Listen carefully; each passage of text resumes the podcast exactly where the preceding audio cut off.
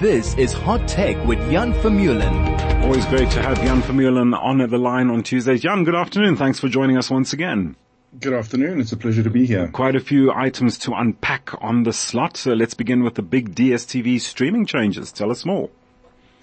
Yeah, so uh, this is something that they just kind of quietly rolled out today. Um, uh, the big announcement uh, was that they've launched DSTV Stream, which mm-hmm. on the surface uh, looks just like a rebranding of DSTV Now, um, which uh, itself was actually just rebranded to just DSTV a couple of years ago.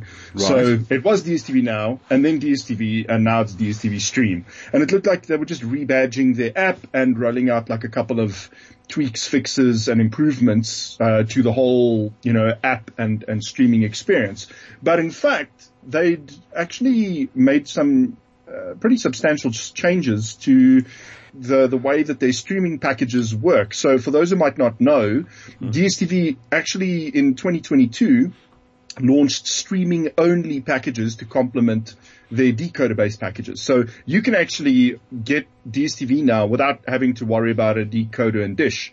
You can just stream it. Okay. But, um, there was a big problem that that uh, got introduced sometime last year when MultiChoice decided to limit the concurrent streams. Now, um, right. let me explain that a little bit. So it used to be possible to watch um, for on on one DSTV account. So you have you have one login, and then two people can watch live content directly streamed from the DSTV surf- service at the same time, right?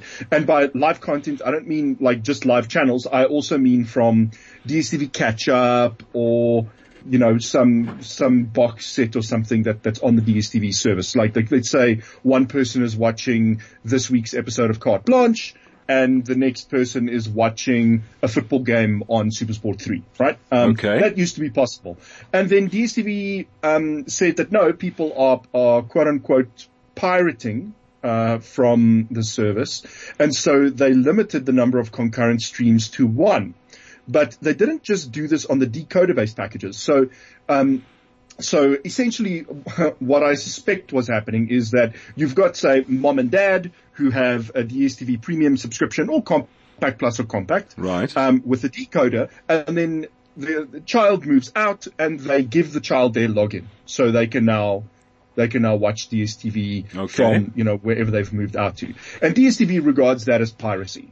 Um, so uh, that's not the only way the piracy happens, and that's sort of the most benign scenario. Right. Um, but but DSTV didn't want that to happen. But uh, and so they implemented this concurrent stream limiting rule. But now they have a streaming only package, right? So essentially, you've got a household um, that only has streaming. They have no decoder, and so um, and so where it you know not people who who pay for the decoder based service now uh, they essentially are able to watch in two separate places, right? They can watch wherever the decoder is and they can stream in one location to someone's tablet or phone or whatever. Right. The people who are taking up, the streaming only package, um, now don't get that benefit at all. You can only watch in one location. It's either on the TV where, you know, your, your Apple TV or, or, or right. media box or, or, or, or smart TV app is connected or on your mobile device.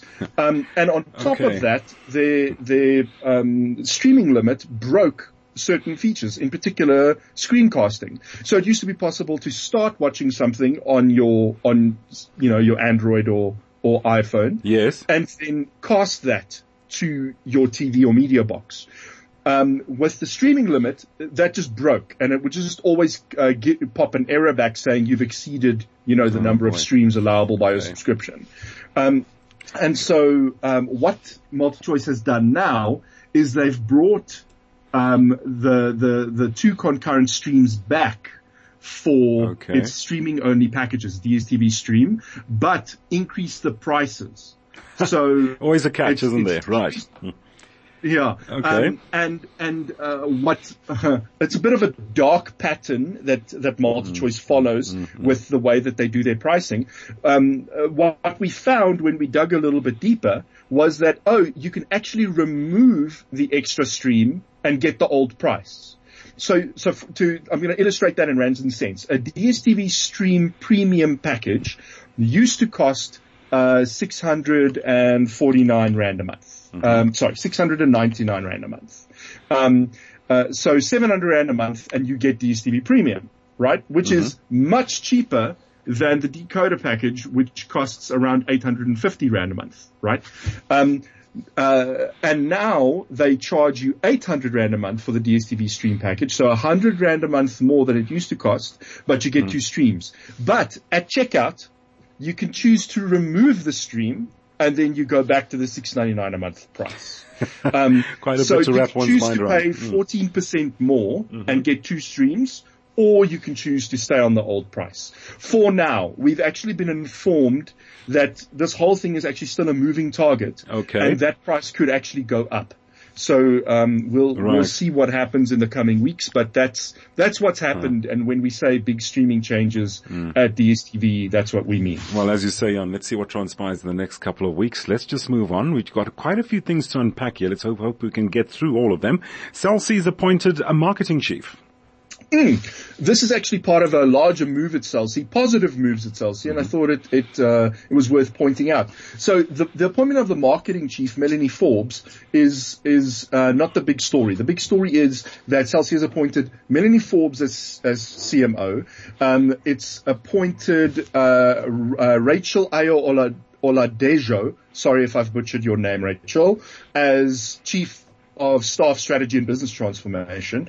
And these are the two most recent um, C-tier appointments at Cell C after the appointment of George Mendes um, as CEO of Cell C from the 1st of July. So George came in and then immediately after that, these two ladies came in, um, and they are all Vodacom veterans. So Okay. Cell C is busy headhunting aggressively right. from Vodacom. They've appointed two um, veterans to the board as well. Mm-hmm. Just before George was announced as CEO in June, Right. they appointed Godfrey Motsa from uh, MTN. He was CEO of MTN South Africa, and Maya Makanjee, who was uh, Vodacom corporate affairs executive. Um, so they've they've got these industry heavyweights coming into Cell C to hopefully right the ship. Okay. Um, which is encouraging to see because Cell C has has been through a rough time. Sure. Um, there are rough seas ahead still for Cell C, um, but with experienced hands, hopefully um, the, the the company will will be able to sail to calmer waters to just hammer that metaphor of the ship home. Okay, well, let's go on to another metaphor of uh, sticking to the airwaves. Uh, Jan, a big step to free airwaves for 4G and 5G in South Africa. Tell us about that very quickly. Yeah, so the long and the short of it is that uh, the Sentech, the state-owned signal distributor, on instruction from the Department of Communications and Digital Technologies and and its minister Mondli Gungubele, have switched off um, analog TV transmissions, terrestrial TV transmissions above a certain megahertz threshold, right? So, so uh, people who are tuned into Chai FM right now on the radio, there will be a megahertz readout on your radio, right? So there's a uh, there's a specific frequency on which Chai FM broadcasts. Right. Um, uh, and and so TV works in on exactly the same principle, except it's higher frequencies. Okay. And so what what's happened now is the um, and and what has been in the works for um, close on 20 years now is switching off a sizable chunk of those frequencies, moving to a more efficient